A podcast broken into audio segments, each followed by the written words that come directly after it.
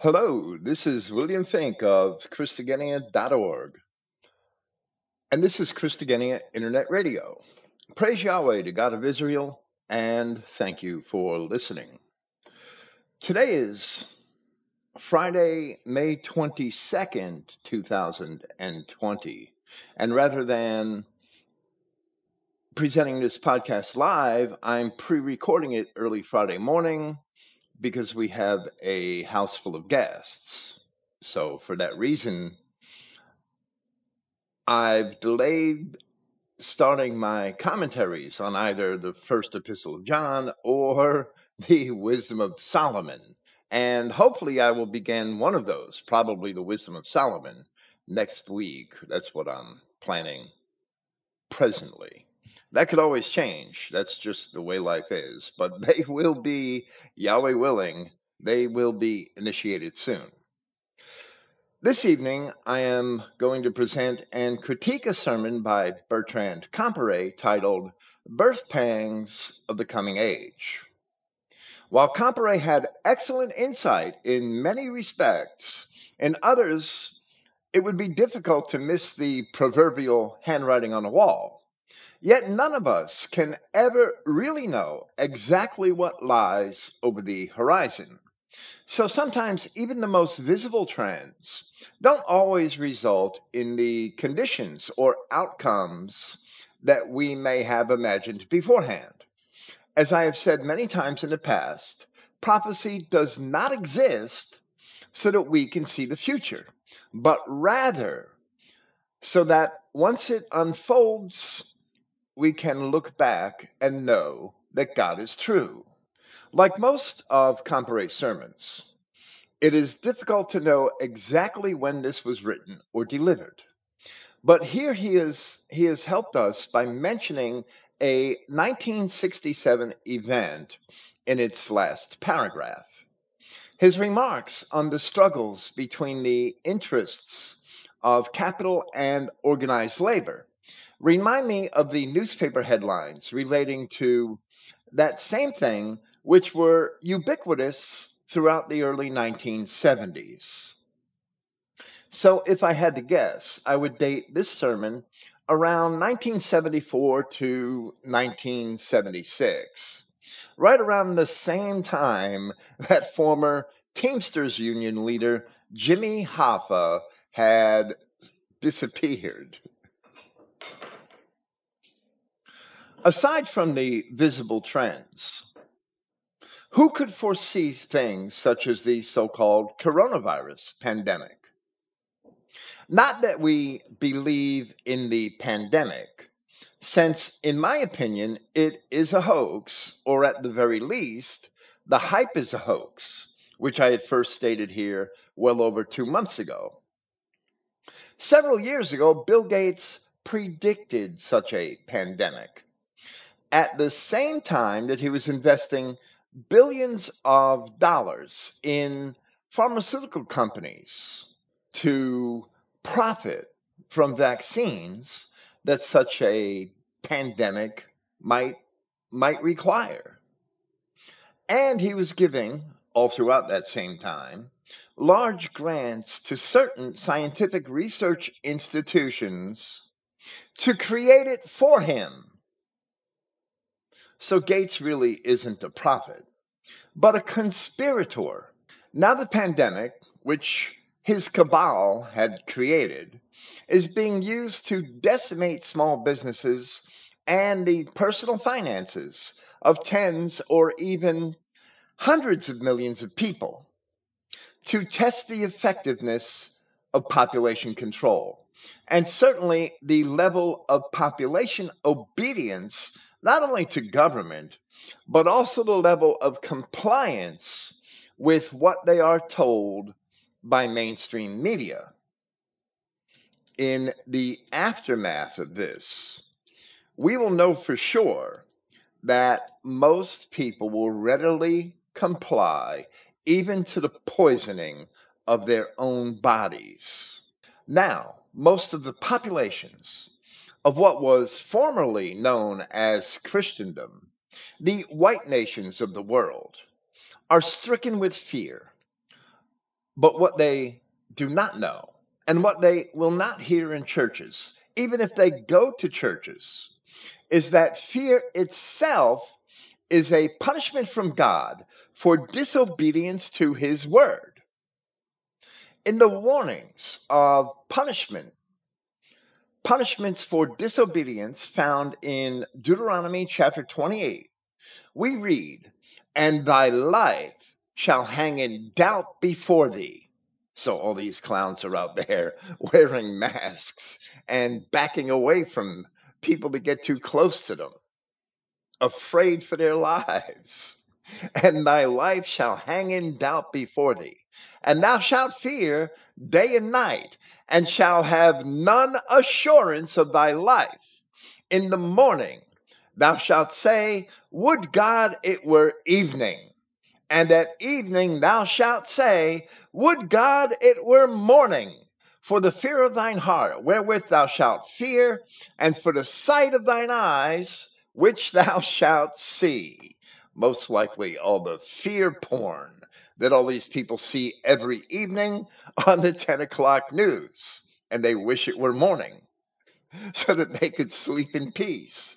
And then they get up and they see Good Morning America and the same fear porn repeated over again, and they worry all day, wearing masks and gloves and going out to Walmart and shopping one way in the aisles. And God forbid you get too close to them, they shirk away in fear.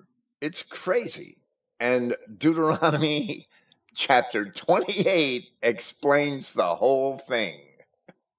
If a virus can make people agree to give up their very livelihoods and stay locked up as prisoners in their own homes, going out of doors only to obtain the basic necessities if they could even find them, while hiding their faces behind masks and avoiding contact with their own neighbors, what would they do in the face of a real, tangible enemy?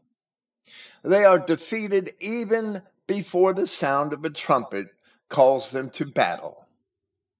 Now it appears that if they that they may now it appears that they may remain defeated as society is being re-engineered in nefarious ways whereby they may all be permanently enslaved to international corporations and forced to eat artificial fodder while submitting to the chemical manipulation of their own bodies. But because of their fear and their faith in the false gods of media, science, and government, they will be happy to do these things.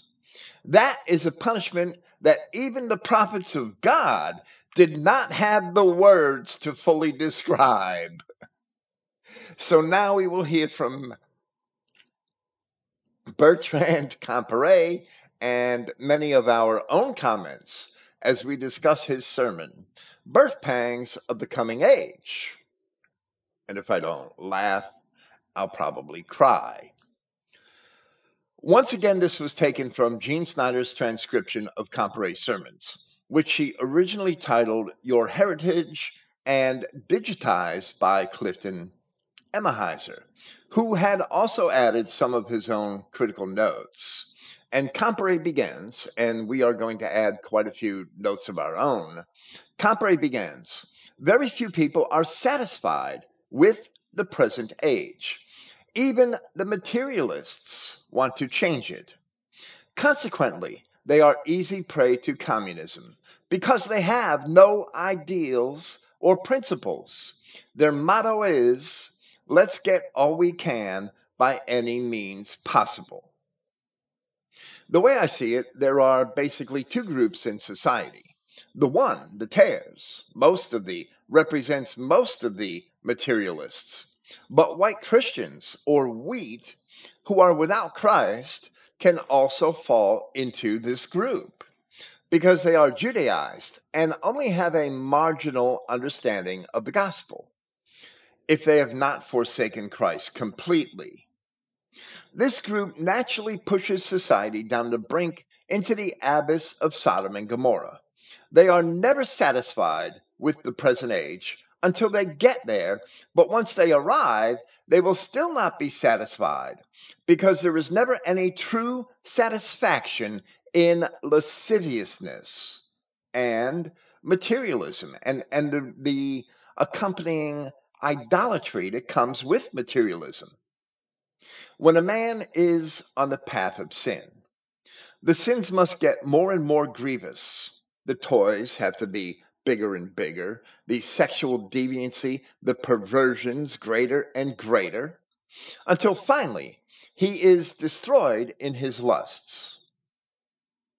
The other group, the weed, which are white Christians who at least seek to be marginally faithful to the gospel of Christ, are also not satisfied with society, but for different reasons.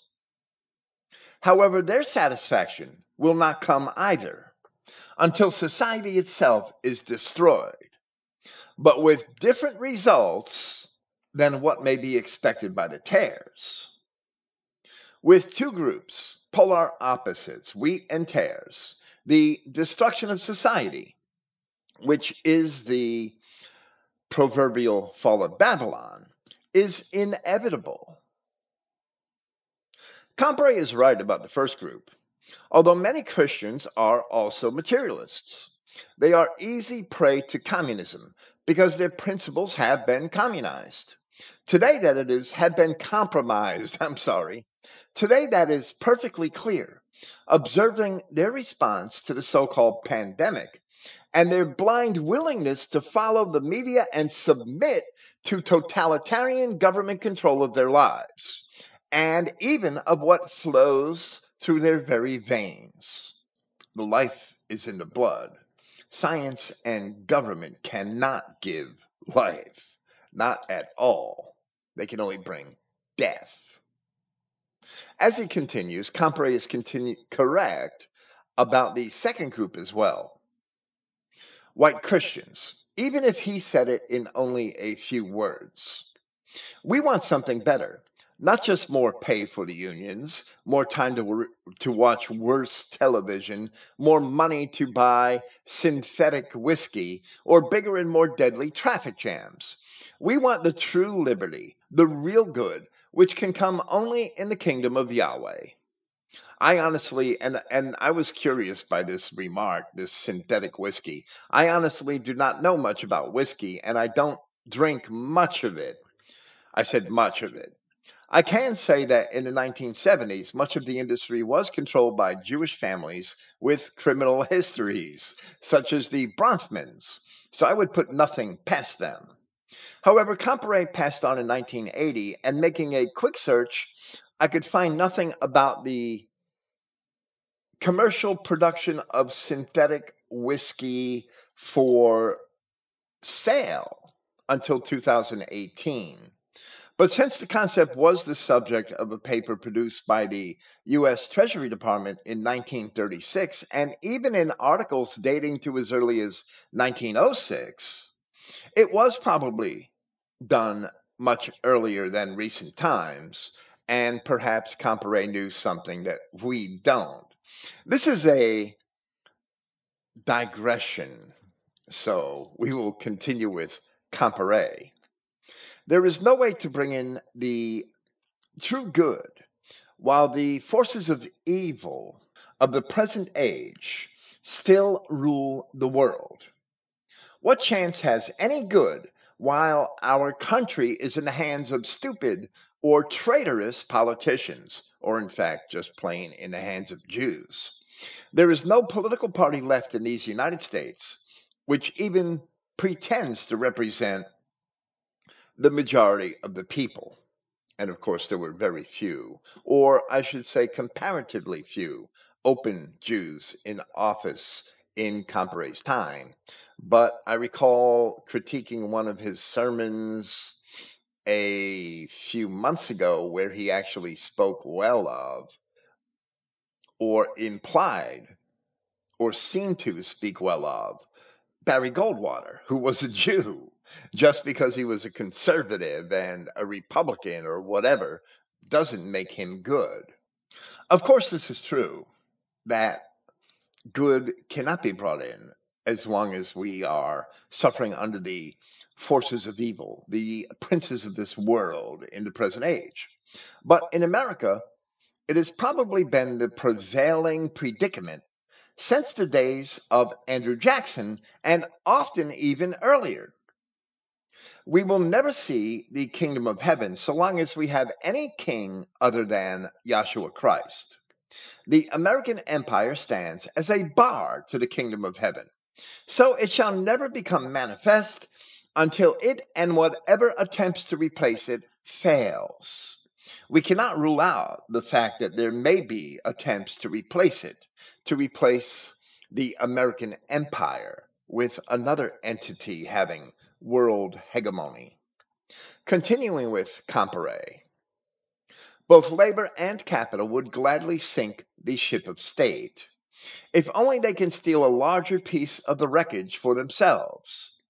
It has reached the point where man alone can't clean up the mess he has made. Only Yahweh's strong hand will suffice.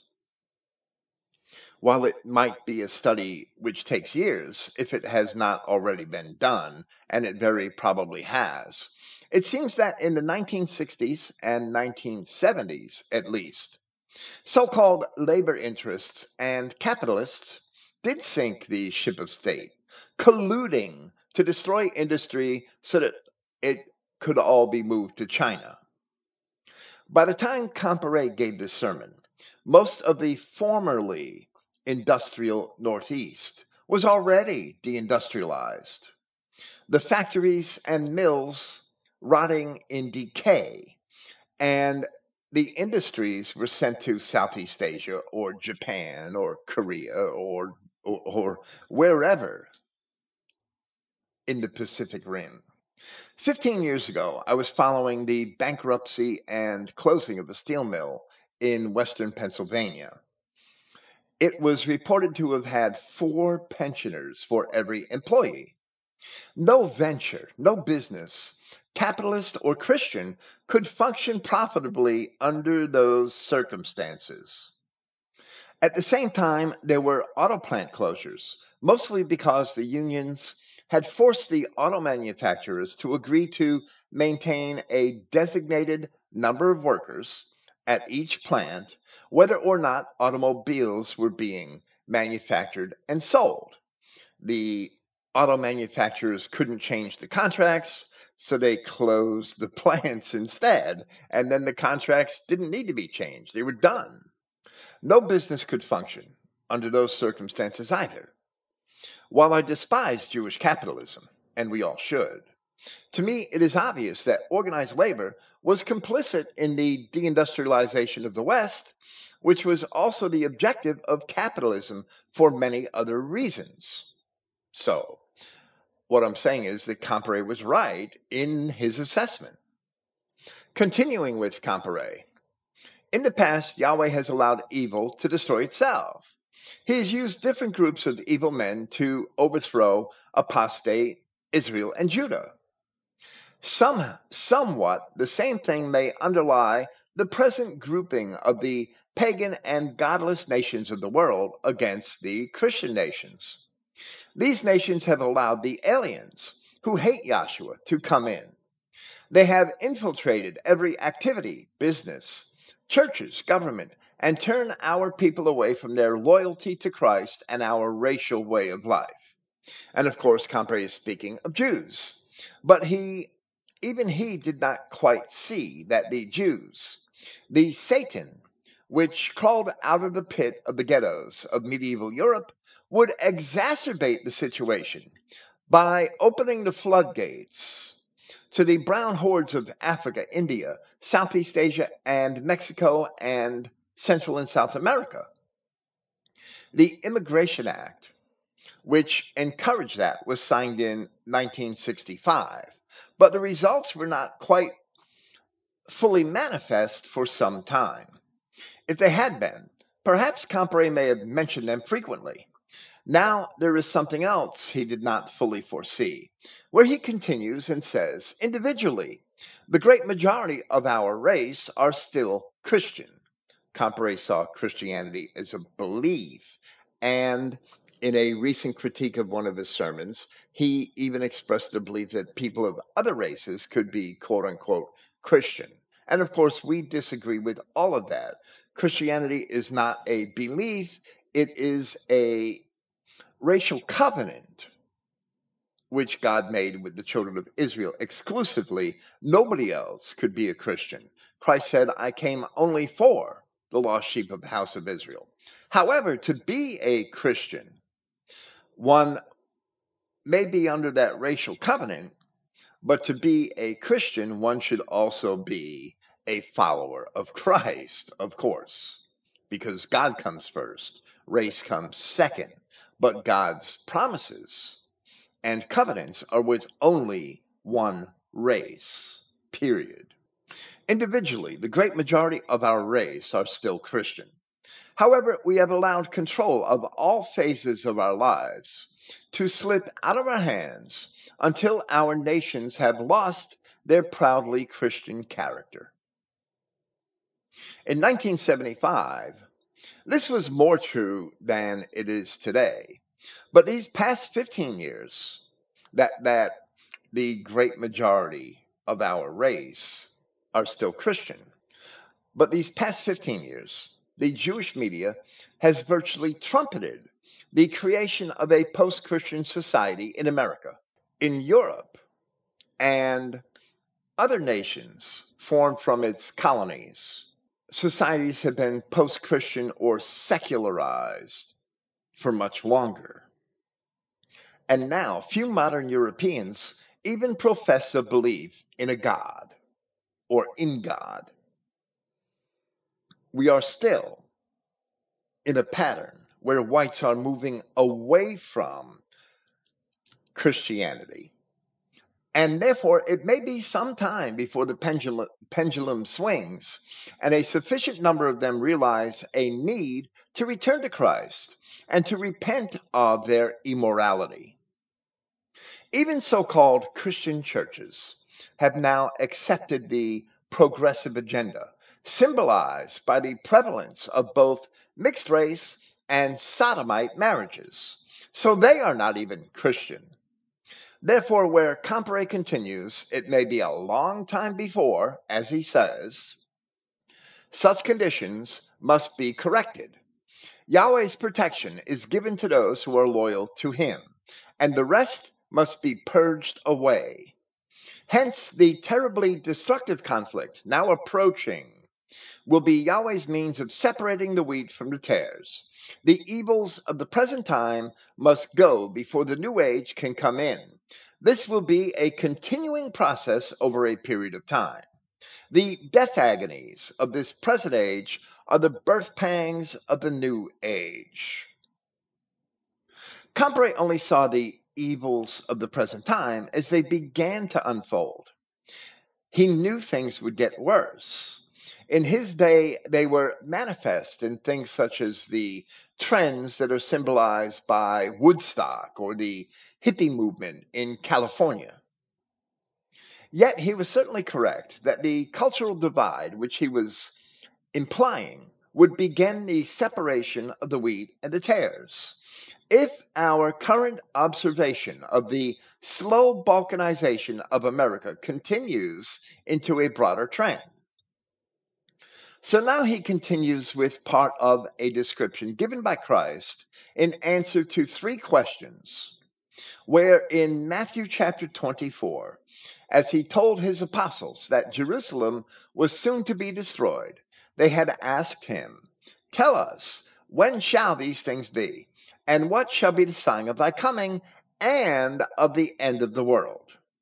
They themselves could not have known at the time that his answer would ultimately describe events which would occur at different remote times in different ages, as they seem to have had a mistaken impression that all three questions were connected to one answer and they certainly were not.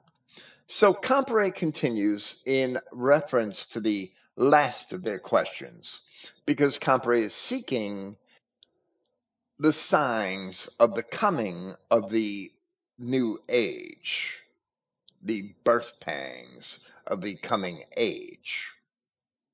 The answers of Christ were recorded in a somewhat different manner in Luke chapter 21. I'm sorry, I'm getting ahead of myself. Matthew chapter 24, citing Comparet, is one of the most important chapters in the Bible. It gives Yahshua's description of the warning signs of the end of this age and of his return. In Matthew chapter 24, verse 37, Yahshua tells us, As the days of Noah were, so shall also the coming of the Son of Man be. And as I started to say, ahead of myself, the answers of Christ were recorded in a somewhat different manner in Luke chapter 21. But putting the two chapters together helps to clarify the meaning because then we could more easily or more readily see, more clearly see what pertains to each question. Which statements by Christ are answers to each of those three questions by the apostles? But we will instead focus on Comparet's comments concerning the answer. Comparet continues by going back to Genesis to see how it was in the days of Noah. But today we are much closer to those times than he could have observed in 1975.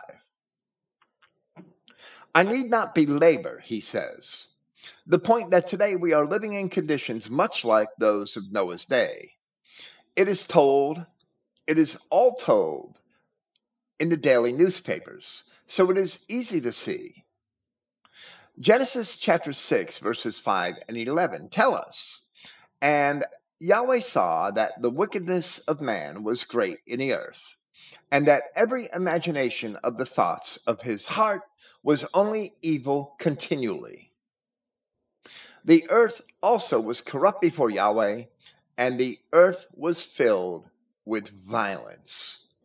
But Comparet leaves it here without further elaboration. Continuing from where he left off in Matthew chapter 24, Comparet read verse 37. So continuing from verse 38, Christ had said, For as in the days that were before the flood, they were eating and drinking, marrying and giving in marriage, until the day that Noah entered into the ark. And he and knew not, and they, and knew not until the flood came and took them all away. So shall also the coming of the Son of Man be. Going back to Genesis chapter 6 and the days of Noah, a proper study reveals that the descendants of Adam were eating and drinking with the so called sons of God, properly. The sons of heaven or the fallen angels, and giving their daughters to them in marriage, the daughters of Adam. This same sort of race mixing, while it was happening on a much smaller scale in 1975, is absolutely ubiquitous today. And its frequency, its frequency seems to increase exponentially with every passing year. But while this was the sin of the children of Adam in Genesis chapter 6, it is also at the same time a punishment from God for disobedience to Him in other ways. As we see in the punishments for disobedience, that the children of Israel were warned would come upon them in Deuteronomy chapter 28. However, as we discuss that, we will also discuss a few other recent developments. First, there is the advent of so called no fault divorce, oppressive property seizures, and alimony and child support payments not to single out women alone, as just as many modern men are sinners. But today, a woman can cheat on her husband, win the house and the children in a divorce case, have her husband put out in the street, and continue to have him support her while she sleeps every night with Bubba, Jody, and Sancho. That is a punishment from God for disobedience. And if not against the particular individual, then as a punishment against the wider community. As we read in Deuteronomy chapter 28, verse 30, from verse 30, thou shalt betroth a wife, and another man shall lie with her. Thou shalt build a house, and she gets it, and thou shalt not dwell therein, because Pedro, Sancho, and Bubba or Jody are taking turns. Thou shalt plant a vineyard, and shalt not gather the grapes thereof. The enemies of our race have accomplished this, not by defeating us in war, but by enslaving us through evil legislation, through wicked legislation, because there should be no such thing as no fault divorce. Then, two verses later in that chapter, we read, Thy sons and thy daughters shall be given unto another people and thine eyes shall look and fail with longing for them all the day long, and there shall be no might in thine hand. In other words, you won't be able to do a damn thing about it. This is exactly what is happening as our young men and women go off into so called marriage, which is not marriage at all, with Jews and Negroes and squat monsters and all sorts of other beasts that we are forced by our own egalitarian society to pretend are people. These are the offspring of the same Nephilim which the ancient children of Adam had mingled with in Genesis chapter 6. Christ wasn't kidding when he said it would be as the days of Noah. Our children are race mixing, destroying their own heritage, and there is nothing we can do about it because our own national sin has created the very circumstances which not only make it possible, but force us as individuals to comply. There are other punishments for disobedience, but we shall consider one more before proceeding with Bertrand Comparet. Just a few verses later, in the same chapter, from verse 43. The stranger that is within thee shall get up very high above thee, and thou shalt come down very low. He shall lend to thee, and thou shalt not lend to him. He shall be the head, and thou shalt be the tail. I don't know how many Gentiles have ever loaned out money to a Jew. That's sort of backwards right there. Of course, there never was such a thing as white privilege, as most whites have worked very hard for what they have acquired throughout history. But if one builds a society or, or a nation, one would expect to enjoy the benefits provided by that society, and that is not a privilege. However, now with so called equal opportunity laws, which have led to institutionalized minority preferences institutionalized racism in favor of non whites, the aliens who have been admitted to white nations everywhere have all the privileges, all the protections, and whites are being disenfranchised. And this has been going on for a long time 50 or 60 years now, probably 70 years. So that too is a punishment from God once we realize all these things, we have to keep going back and back in history and see at what point we began to sin that merits these punishments. And today, fathers, and, and for 60 years now, fathers worship niggers on television that run a ball up and down a field or a court, and that's idolatry. So all of a sudden, they suffer these punishments because their wives are in bed with Sancho and their daughters are sleeping with Leroy. And that's Deuteronomy chapter 28 right there. Clifton Emahiser offered two notes at the end of his publication of this sermon, And the first one refers to what Comparet had said here about the days of Noah. So Clifton wrote, Comparet made the statement in this presentation that Matthew chapter 24 is one of the most important chapters in the Bible. I have to agree with him on his point, but not entirely as he has presented it here. He then went on to quote Matthew 24 37 As the days of Noah were, so shall also the coming of the Son of Man be. And Clifton says, yes, this is definitely an important sign for the end of the age. And had Comparet lived a little longer to witness the great amount of miscegenation that is going on today, he would have simply been astounded.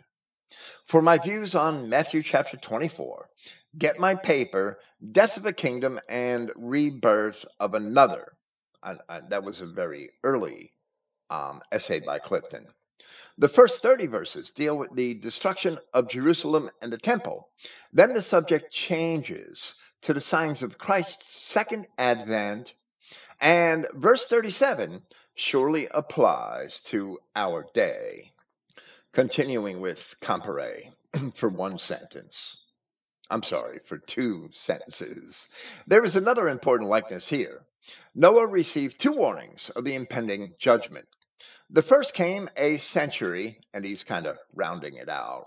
The first came a century before the flood, telling him to build the ark. And here Comparet refers to the 120 year period mentioned in Genesis chapter 6, verse 3. And his interpretation is correct. Many people, including many so called pastors, misread that passage to imagine that from that time men would live for only 120 years, when previously they had lived longer. But while lifespans did indeed shorten over the generations following the flood of Noah, that phenomenon is not explained by Genesis chapter 6, verse 3. The statement in Genesis 6 3 has nothing to do with how long men would live. That is a common misconception. It only had to do with how long it would be until Yahweh destroyed the race of sinners in the flood. From the time that he began to instruct Noah on building the ark. And let's face it, I mean, this ark was pretty large 500 cubits that way, 50 cubits this way. It was a pretty big ark, and Noah and his three sons built it. It probably took him a 100 years to build it. He probably needed that time. He had to cut all that wood. There weren't lumber yards you could go to and just buy a bunch of wood. There was no Home Depot. He had to cut all those trees he had to hew all that wood. He had to make boards and beams out of tree trunks. And then he had to assimilate the knowledge, and he needed knowledge to do that. I can't do that today. And then he had to assimilate the knowledge that he needed to assemble it all and, and make it sturdy. So I don't think that a um, a horde of Mexicans came over the border to help him out. Somehow, I just don't think that happened. Now, Comparet refers to Genesis chapter 7, verse 3, and he says, The second warning to finish the ark, finish loading and get aboard, was just seven days. We also can expect, Comparet is making an analogy of these two warnings that Noah had one 120 years in advance and the other one seven days in advance. And he's trying to um, say that that's also a type for the warnings that we have today. And that's fine, it's his opinion. I don't really agree with it. And I'll state that, but that's what he's doing. He says, We also can expect to receive two warnings. The early warning was to give us time to prepare. I don't know how we could prepare for the end of the world. I mean, saving up MREs just isn't going to do it. The early warning was to give us time to prepare perhaps prepare spiritually, but most of our people are not yet prepared, anywhere near prepared, even in that aspect. The second and last warning given at the last moment, let us know that it was time to seek shelter. It would be well for us to examine these warnings so we can recognize them when they come. I do not know why Comparet thought we should receive two warnings in the same pattern that Noah had, and over the course of the horrible events of the last 120 years, where over a hundred million Christians have been slaughtered on the altars of Moloch by the high priest of international Jewry, we may think that we have had many warnings, but not yet is the end in sight. Nevertheless, Comparet proceeds with the signs that Christ had said we would have. In Matthew chapter 24, Joshua also lists seven signs which would be warnings of the approaching end of the age. These were the following 1. False Christs and false prophets. 2. Wars and rumors of wars. 3. Famines, pestilence, and earthquakes. 4 persecution of Christians. Five, widespread lawlessness. Six, the gospel of the kingdom shall be preached.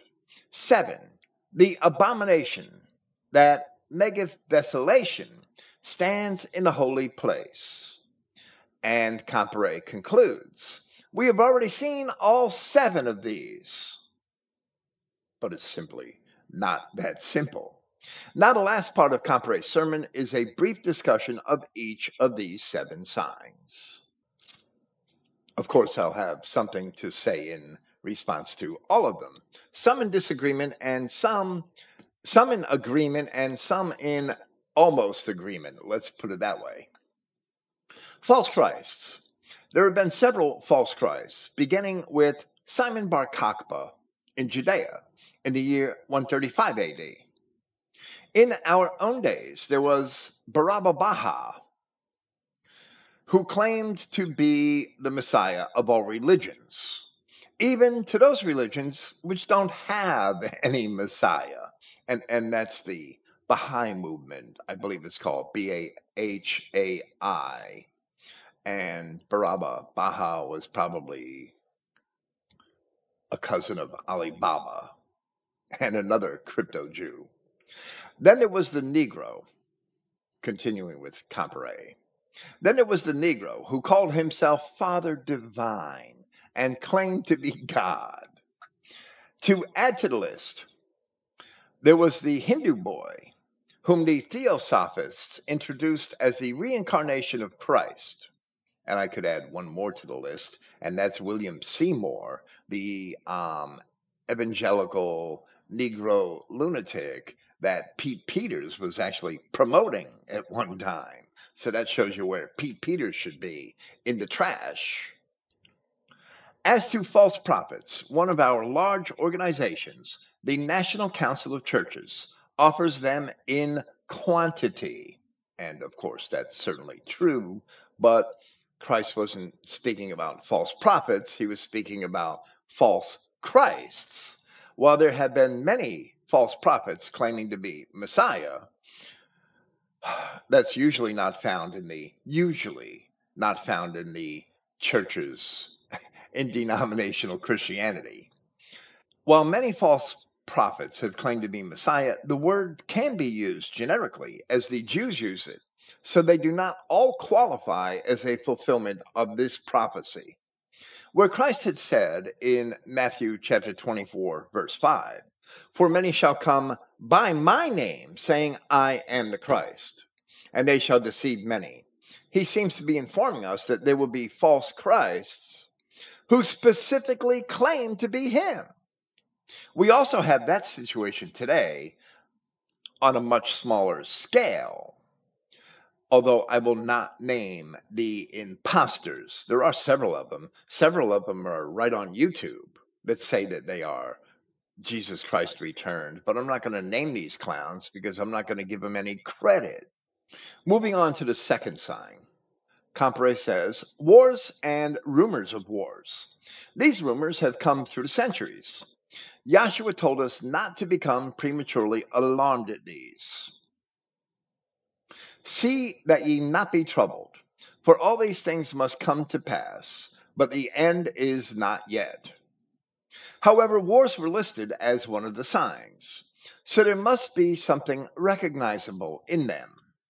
In our own times, we have seen the First World War, in which every major nation of the world was involved for the first time in history. Then there was the Second World War, again involving every major nation, plus the introduction of a previously undreamed of weapon, the atom bomb. Now the Third World War stands at our elbow. Surely these are not significant enough to be the second sign. And and while it's true that every major white nation was involved in those two world wars, it's not the first time in history. Because if you read and understand the world as it was when Homer wrote the Iliad, well, the whole white world was involved in the Trojan War. And if you understand the reach of the Roman Empire and the reach of the Parthian Empire, the whole white world was involved in the Roman Parthian Wars.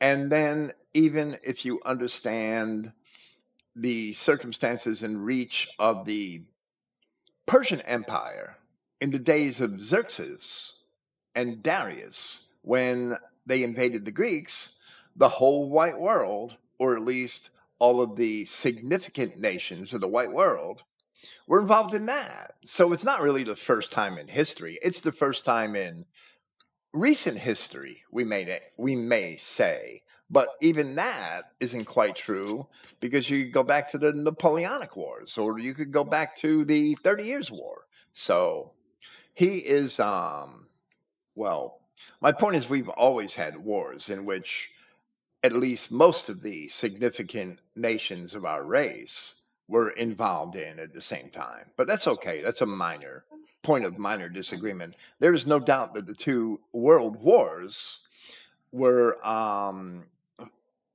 destructive far beyond any of those others simply because of the magnitude of destructive capability of the technology involved, which wasn't available in those other wars. So this is another digression. It's not even in my original notes. I'm sorry.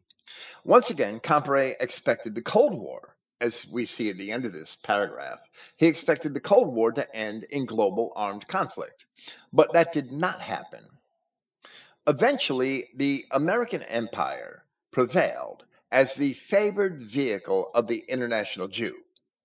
But now there are signs that that may be changing, and once again there are rumors of large scale conflict. While we should not make predictions, we can only hope to see the end soon. And as Christians, act as if the end is upon us, because that's what Christ wanted us to do, to always act as if his coming was absolutely imminent, like it was going to happen tonight. Of course, it probably won't, but that's how he wanted us to act, to conduct ourselves, so that we don't go off into sin. If you and and he had a parable in that respect, right? If the servant thinks, "Oh, the master ain't going to be home for years," he's going to beat the other servants and and spend his time in licentiousness and goofing off and partying. And the master comes home that night and catches him doing that, he's in trouble. So we spend every day of our lives acting as Christians. Proceeding to the third sign famines, pestilence, and earthquakes. The last several decades have seen major famines killing hundreds of thousands of people in Russia, India, and China. Well, that would probably be good. It's just not enough. As to pestilences, only the Black Death of the Middle Ages can compare in deadliness with the influenza epidemic of 1917 and 18. Actually, I think the Black Death was probably a lot worse. We can only try to imagine the results of bacteriological warfare in the next war. It's upon us and it's not even real. As to earthquakes, all previous recorded history can show few, if any, more major earthquakes ruining cities and killing great numbers of people than have occurred in this century. So the third sign has occurred these famines, pestilences, and earthquakes. Now, I must say that until recently, and in spite of the 1930s Dust Bowl experience, widespread famine in America and Europe seemed very unlikely short of a disastrous global weather event. And I'm not talking about global warming because that's just bullshit, too. That's just not true.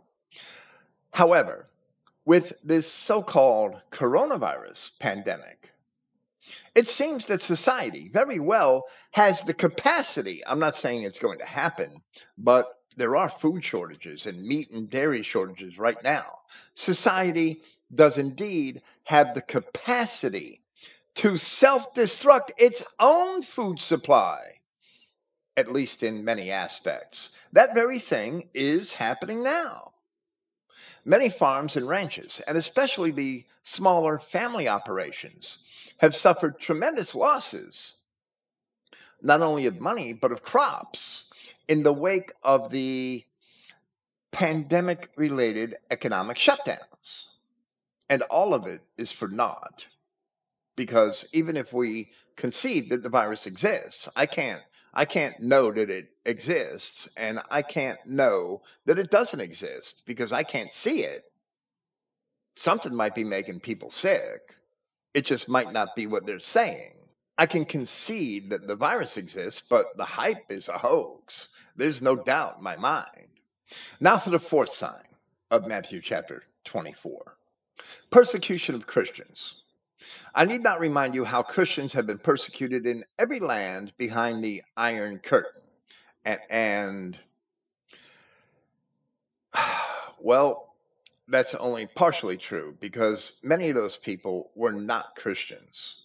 They they weren't white. Many of them were, and Comparet gets that part right. But when you say behind the Iron Curtain, and, and I said it before, Russia and earthquakes, that not enough people died. Well, I wasn't talking about ethnic Russians, about true Slavic and Germanic people. I don't, we don't want them to suffer or die ever.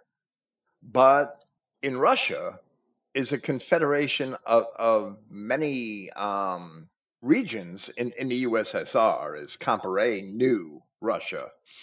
And, and most of them are not white. And who cares how many people die in, in, in um, East Asia and, and in Central Asia who are not white or in India? I don't believe that Christ was referring to those events that they should be signs to us. Un- unless, of course, New Delhi and Sri Lanka just suddenly disappear into the Indian Ocean, that would be a help. That would be a start. Beijing maybe could slide off into the Pacific, but that's a long trip. It, or be covered by the mountains that surround it. That might be better. Okay, that's another digression.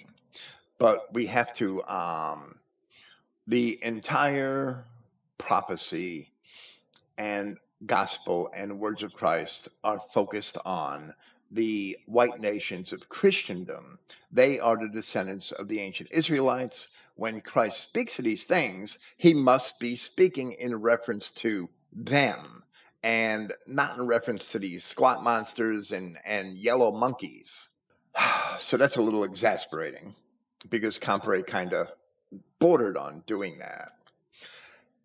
I need not remind you how Christians have been persecuted in every land behind the Iron Curtain, and white Christians certainly were, but so were a lot of non Christians claiming to be Christians.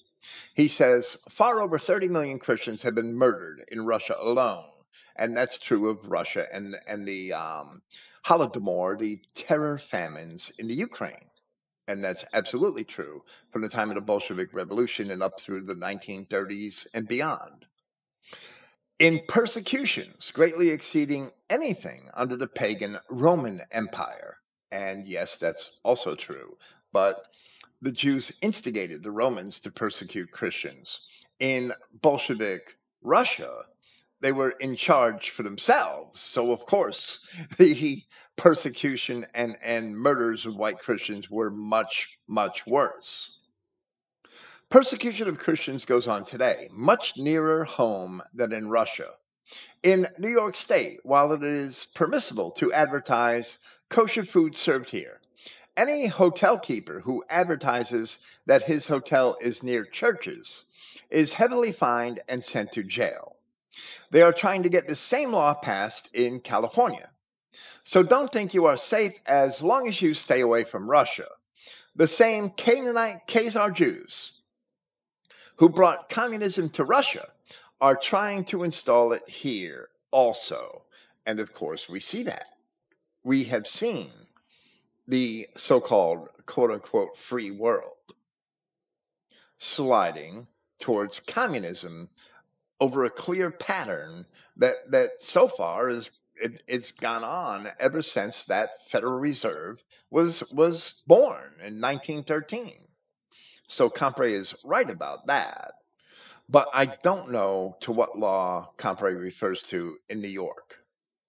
I did check websites for various hotels in New York City, and often they do indicate that they are near one church or another, mixed in with the list of attractions in related pages of their websites. They do not use it as a selling point. I don't think most of their customers would even care at, at this point. So, no, they don't use it as a selling point, but going back to the 1970s, I, I don't really know what law Comparet is talking about. I'm not calling him a liar or anything like that. He was probably right. There probably was laws regulating that. I don't know. So I went looking for it and I couldn't find it. In the United States and in at least most of Europe, I should always say in these United States, but I can't be technically correct with every single phrase I use. And in at least most of Europe, denominational Christians should not be expected, should not expect to be persecuted.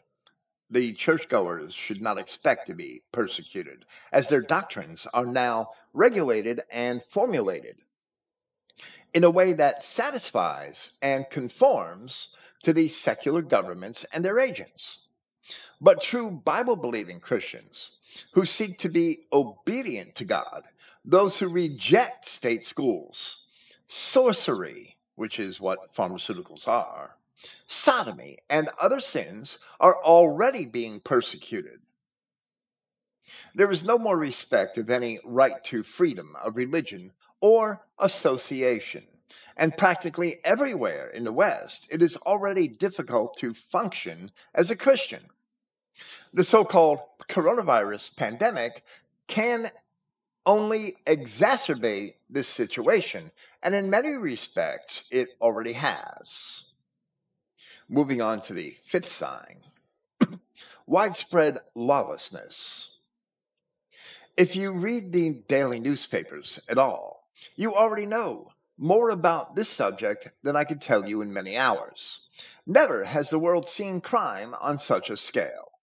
There have always been hardened criminals among the adults and in some criminal gangs.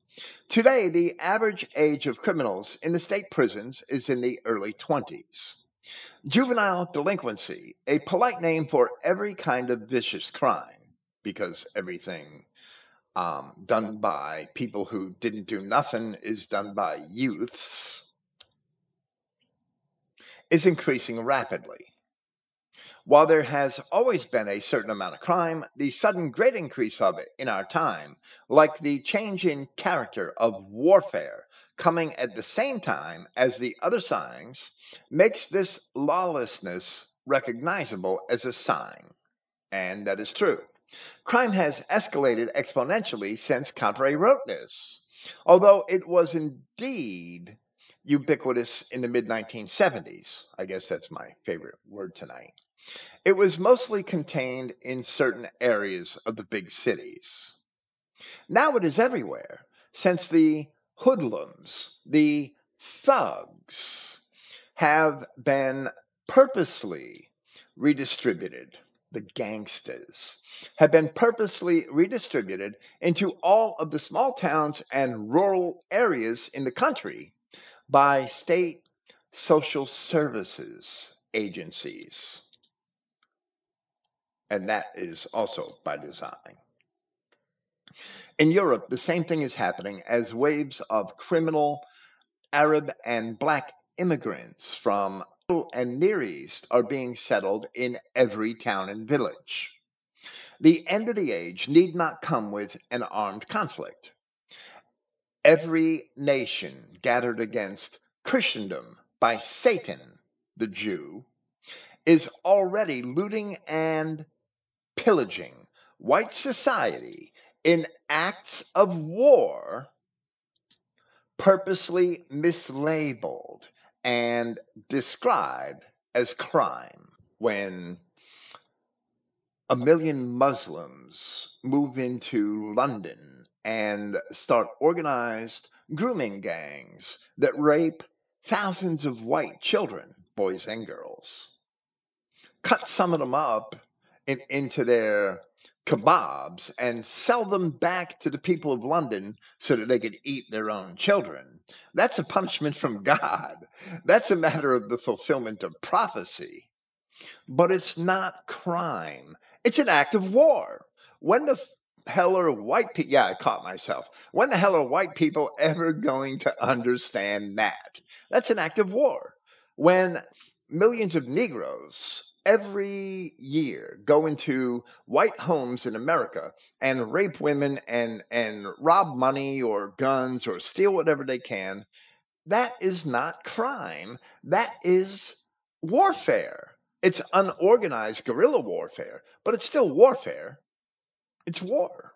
And we're too stupid to see it, even though the figures in the crime statistics are black and white. Well, they used to be black and white because now, in order to further obfuscate the nature of the war against us, the FBI, and, and this happened in the Clinton administration, the FBI had started classifying Hispanics and Indians and all kinds of other creatures as white, where I know as a law enforcement officer in the 1980s, I know from experience that we did not do that in the 1980s.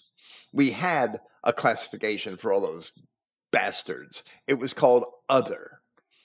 And nobody I worked with would look at a, a subcontinental Indian or, or an Arab and write white. They would always write other. Wow. In the in the Clinton administration, they suddenly became white, so that the white crime statistics looked almost as bad as those of the blacks, but it's still not even close. In the violent crime categories, it's still not even close. And the white crime statistics are probably multiplied by a factor of 10 by their doing that, by counting all these other bastards as white. But it's still not even close to the criminal crimes of the niggers. Okay, that's another digression. Now for the sixth sign, Comparet said, This gospel of the kingdom shall be preached in all the world for a witness unto all nations, and then shall the end come. For almost 20 centuries, the churches had preached a different gospel, the gospel of personal salvation. Many ministers have even tried to deny that there is any other gospel. Yet Yahshua preached only the gospel of the kingdom of Yahweh. Now, after almost 20 centuries, we who follow the Bible are preaching the gospel of the kingdom. In itself, this is a sign that the end of the age is at hand. It is interesting to note that in the Greek, the word used here means, then shall the end come, meaning the very end. And that word telos can mean end in several aspects or fulfillment. Now, this is the portion of Comparet's sermon for which Clifton Emahiser had written his second of two critical notes. So Clifton said, Then Comparet rightly stated, now, after almost 20 centuries, we who follow the Bible are preaching the gospel of the kingdom. Yahshua Christ called his apostles to be fishermen, but Jeremiah chapter 16, verse 16, also spoke of the time for the hunters, thusly Behold, I will send for many fishers, saith Yahweh, and they shall fish them, and after will I send for many hunters and they shall hunt them from every mountain and from every hill and out of the holes of the rocks. The hunters are no other than the archaeologists who have found Israel's footprints. The hunters started their work in the early 1700s, and because of their findings over a period of time, the gospel of the kingdom began in earnest. Thus, the history of the lost tribes of Israel is recorded in the rocks rather than the Bible. And of course, the Bible does point for us which direction to go. Comparet is correct that the gospel of personal salvation is not the gospel of the kingdom. And Clifton is correct that the period of the hunters eclipsed the period of the fishers several centuries ago with the advent of archaeology, by which we can establish, without doubt, the identity of the true people of God. But once that is established, and it has been, I don't care if you didn't hear it yet, that doesn't mean that it hasn't been proven. Just because a man personally did not hear something that doesn't mean it hasn't been proven. But once that is established, and it has been, there is only that there is one other phenomenon which must become manifest, and that is the Elijah ministry. Christ had explained to his apostles in Luke chapter 11 that the coming of the the coming of Elijah prophesied in Malachi chapter 4 was fulfilled in John the Baptist. But in Matthew chapter 17, where Christ once again discusses Elijah, he informs us that the prophecy of Malachi has more than one fulfillment, where we read from verse 10. And his disciples asked him, saying, Why then say the scribes that Elias, the New Testament name for Elijah, the Greeks didn't have a J, or an H, that Elias must first come. And Jesus answered and said unto them, Elias truly shall first come and restore all things. Truly shall, future tense, first come and restore all things. But I say unto you that Elias is come already, and they knew him not but have done unto him whatsoever they listed. Likewise shall also the Son of Man suffer of them. This was after the death of John the Baptist, so there is another fulfillment of Elijah, yet in the future at the time when Christ had spoken had spoken those words. We read in Malachi chapter 4 from verse 4. Remember ye the law of Moses my servant, which I commanded unto him in Horeb for all Israel, with the statutes and judgments.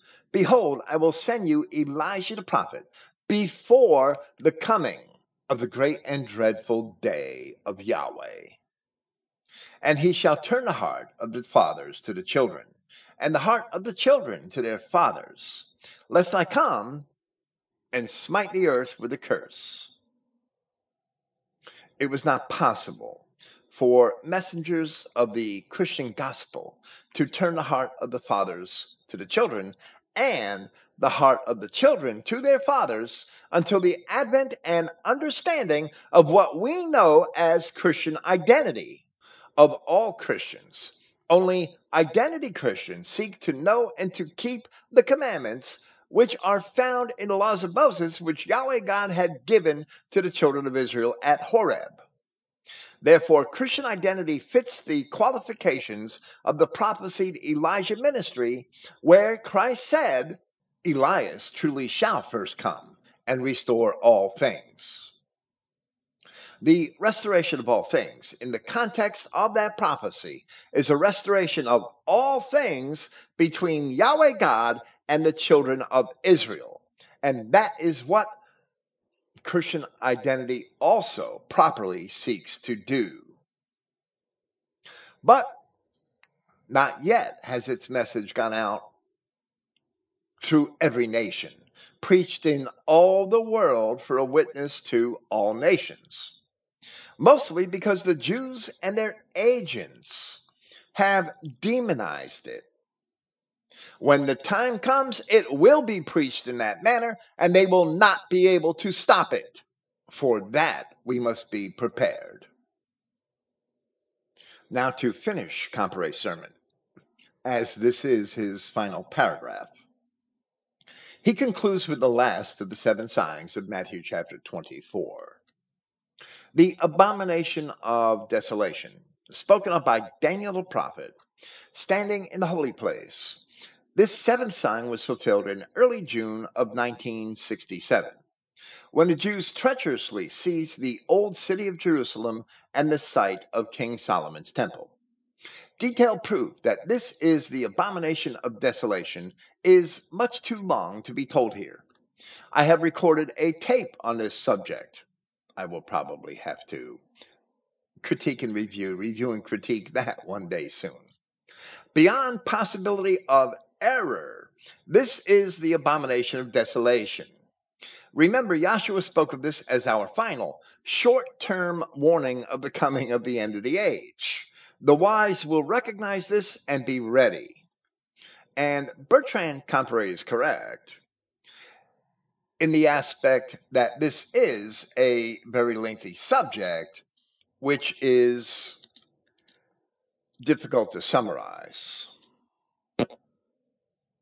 But we do not necessarily agree with his interpre- interpretation, and we certainly do not agree that it is infallible. None of us are infallible. Period. Nobody. Only Christ.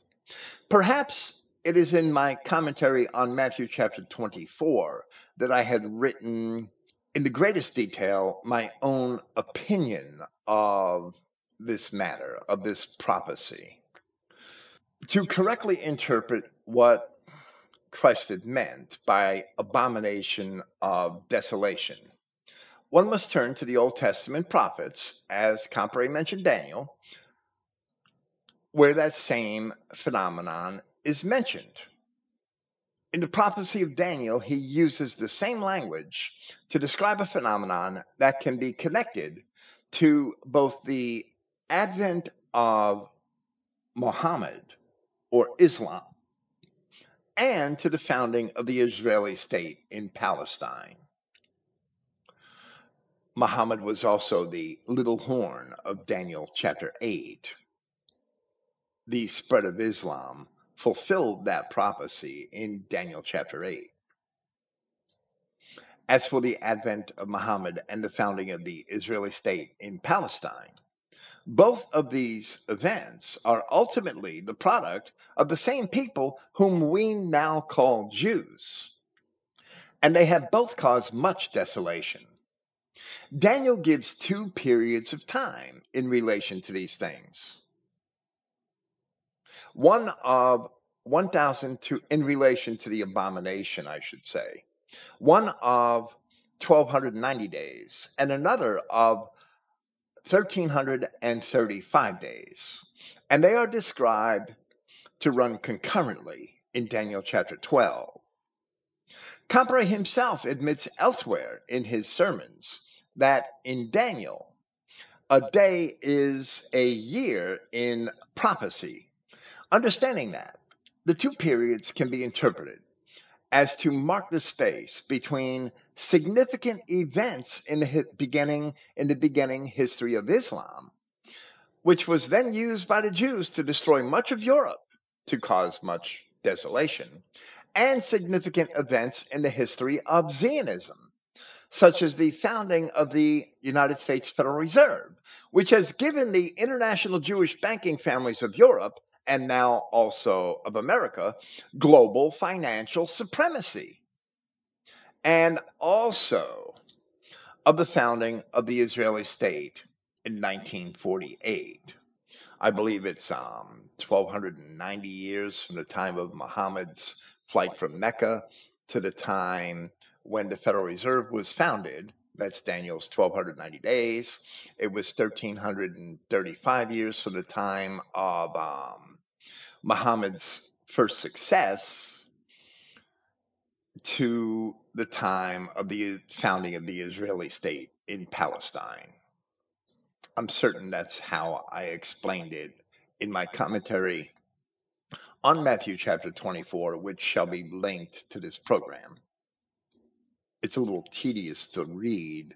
It my early Bible commentaries do need to be better formatted, and that's something that I hope to work on one day in the future. Jerusalem was left desolate in 70 AD, according to Christ himself. The Dome of the Rock was indeed an abomination of that desolation. A temple built by sandmakers, by mongrels, mamzers, Arabs, in the name of the God of the Bible, who they claim is also the God of their Quran or a prophet of the God of their Quran, or however they explain it. It's all trash. But that is certainly an abomination of what Christ said would be a desolation. And he said it ahead of time. During his ministry in the gospel, it's recorded, Your house shall be left to you desolate. But Daniel also used a slightly different term, referring to an abomination that maketh desolate. The world's central banking system has made the entire Christian world desolate. Just look at it.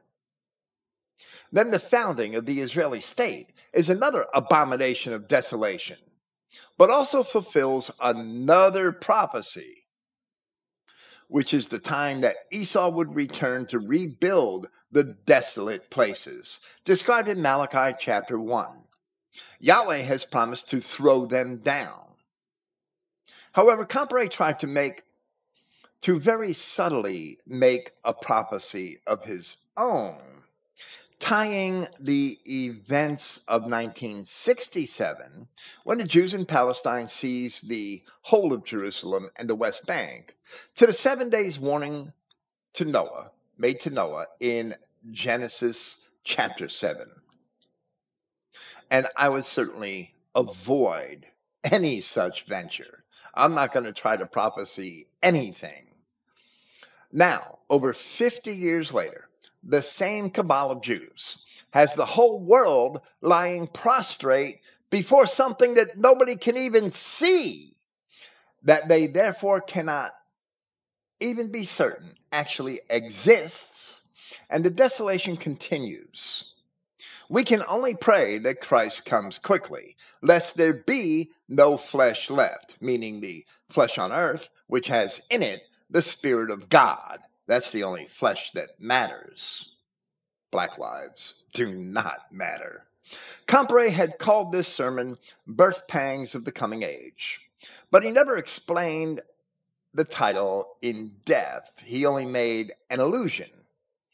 An allusion to the death agonies of this present age being the birth pangs of the new age. In Scripture, the dawn of new and better things is often described as a as coming after a time of darkness, a time of anguish and pain compared to a woman in childbirth. Christ said this of his own death and resurrection in John chapter 16. Verily, verily, I say unto you, that you shall weep and lament, but the world shall rejoice, and ye shall be sorrowful, but your sorrow shall be turned into joy. A woman, when she is in travail, hath sorrow, because her hour is come. But as soon as she is delivered of the child, she remembers no more the anguish for joy that a man is born into the world. Today we are entering into an era in which we as a race may indeed weep and lament. We haven't done it yet. It has to come. It must come according to the Word of God. Very few of us lament at all. And I don't think that's on a large enough scale to actually be a birth pang for the coming age. There are so few of us. But seeing the very reasons why we should leap and lament, we must also understand that the dawn is coming. Satan will not have his way. Thank you for listening. Praise Yahweh, the God of Israel, and good night.